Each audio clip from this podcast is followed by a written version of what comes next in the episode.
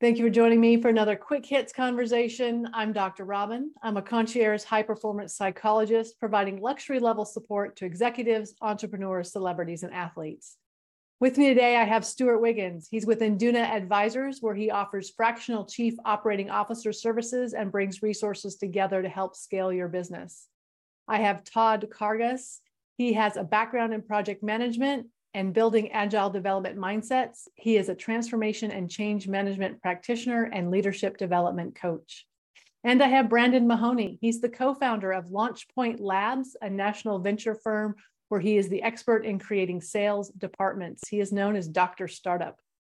The question I have today what causes an organization to have a toxic culture when they say all the right words? I think it's about a misalignment of values. Uh, a company can say that it values many different things, right? building profits, increasing sales, um, retaining talent, mm-hmm. or or you know, being a great place to work. And those four things can exist in the same place. Where I think things can go off the rails is when they compete with each other, mm-hmm. because at some point, I think a company is going to be faced with a choice what happens when you know, being a great place to work or retaining talent seems to be at odds with building profit, growing profit, increasing sales. Um, and in those cases, I think that the language that's used can be misaligned with the way that the people that work at the company can experience the culture. Mm-hmm. See, and I, I completely agree with that. I think that's very much often the case. I might be a jerk for saying this. I think some companies put put on the facade of I'm going to treat you right. I'm going to give you a good experience. But that's just because, from a public facing view, they have to do that so that they don't mm-hmm. get judged. But then internally, once you're in the system, they don't really care very much. They're not going to treat you that way. They're not going to hold up to those standards that they've presented themselves out to the public. And I just think that's just an unfortunate reality. It's like corporate gaslighting. Absolutely, absolutely, perfect way to put it. Yeah. Well, I, I agree with uh, both you guys so far. I just think that organizations, that's their means of survival to grow their business, to recruit. Your happiness in an organization, I think, is really dependent upon what level you are in the organization and whether you think that the things that they spout align with where you are. Sadly, I think it's more the norm than it is in anything else that you have one thing verbalized, one thing put down on paper, and what it actually is. This is why I think so many people continue to seek happiness by changing jobs because the mm-hmm. rhetoric doesn't match up with what's actually taking place. I think what I'm hearing you say, Stewart, is that someone perhaps at an executive leadership level in a company can experience the culture very differently than someone at an individual contributor level. And and i guess the question that i have then is which one of those experiences especially if there's a lot more individual contributors than there are executives which one is really indicative of what the culture of the company is? I think it's at the contributor level frankly. Mm-hmm. because those are the ones that drive the train. I used to tell my guys all the time that you can't sit behind your desk and make decisions. I used to think roundtables are so stupid because, first of all, people don't feel compelled to be candid during the course of the roundtable. Mm-hmm. And don't come to my office. If I want people to talk to me candidly, I want to go where they're working. I want to go to their environment where they feel more comfortable. Mm-hmm. I'm wondering what? is there a way to tell from the outside before you end up in that space where the executives or the boss is like, oh, this is a great place to work. And you end up in there in the trenches and you're like, this is terrible. Is there a way to tell before you get there?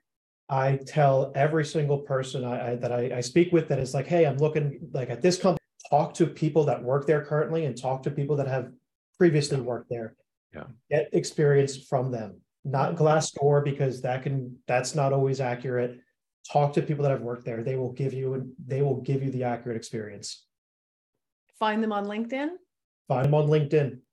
I think it's very difficult though, because I've, I've worked for a number of different companies, and by the time you find out, you may be already committed. Yeah. You've sold your house, you've moved, you've turned in your resignation letter at the other place. So then you're put in a position, okay, how do I figure this out? How, how do I mm. navigate this? Right. At the end of the day, corporations are there to make money. And you're you're disposable. They can always find somebody to replace you. And if you're not happy, they'll find somebody that can replace you. A quick story I had a guy work for me and he had a heart attack on the job and died. And even though I was the president of the organization, within three days, we, it, it was though he was never there. We backfilled uh, because the mission had to go on. Yeah. We weren't going to stop because he died. There might be some tears shed, but the mission continued. Is that a reality of business, or is that the cold, hard fact of what businesses are there to do? Make money, regardless of who you are. Hmm. I really appreciate what you're saying. And I think that there's a lot of truth in it.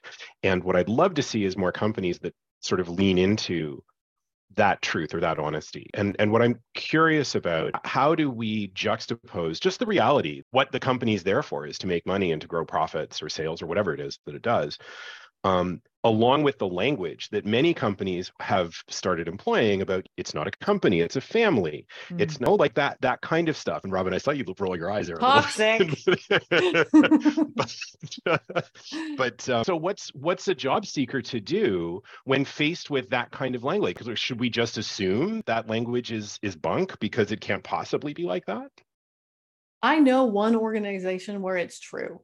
I know mm-hmm. one CEO who does a really good job of mentoring his people and cr- creating environments and he offers coaching if they have issues like he's great. But i know a lot of organizations where it is nonsense.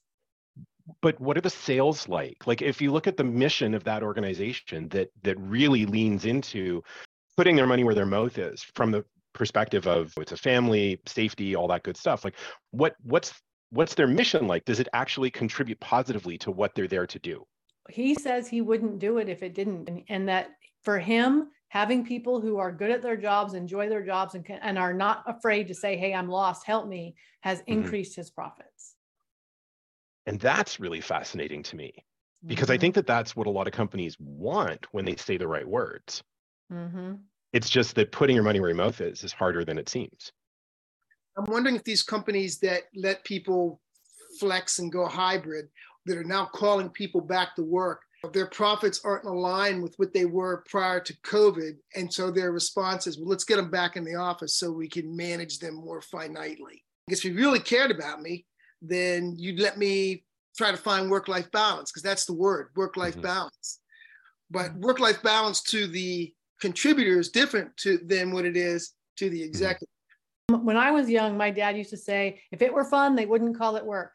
And he firmly believed if you have a job, you better keep it. You'll never get another one. Yeah. And unfortunately for me, having been told that a lot when I was young, I allowed a lot of organizations, big corporations, to abuse me and take advantage of my time and energy and effort. That's not appropriate. I wish I could go back and tell my younger self, hey, you are smart and you can figure out any job. You don't have to keep this one just because they've scared you into thinking you can't find anything else. Yeah.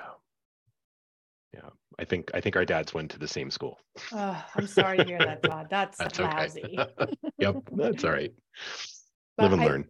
I, I think what we're saying is that there are a lot of corporations out where the the stuff they have written on the wall doesn't actually match the way the organization works. And I love your your idea, Brandon, of going and finding people. I think you it'd be better off to find people who used to work there. They might be able to be more honest because the mm-hmm. people who do currently work there certainly don't want it to get out that they're saying, "Hey, don't come work here." Mm-hmm. Very true. And perhaps one of the questions to ask would be, why did you leave? When I used to help people with interviews, I used to say, ask the person interviewing you, what's it like for you to work here? And if you get back a whole bunch of corporate garbage and you don't get an answer of this is my experience, run. It's not mm-hmm. safe for them to be honest. Then you most That's, likely run all the time because they're all going to give you, they're always going to give you the, well, this is a great place. I finally found a home, yada, yada, yada, because they're still working there and they're in the interview process. Times. experience, the candor comes from, let me talk to the rank and file. Mm. You know? Let me talk to the people that are actually doing the job because they have no loyalty to anybody but themselves and they'll tell you exactly what's going on. Mm. Well, that is our 10 minutes. So I'm going to have to cut this conversation off here. I think it's a really broad topic and it's hard to know if an organization is being honest with the stuff on their website and if that's really how their culture is. So thank you so much for having this conversation with me. And I look forward to speaking to each of you again really soon.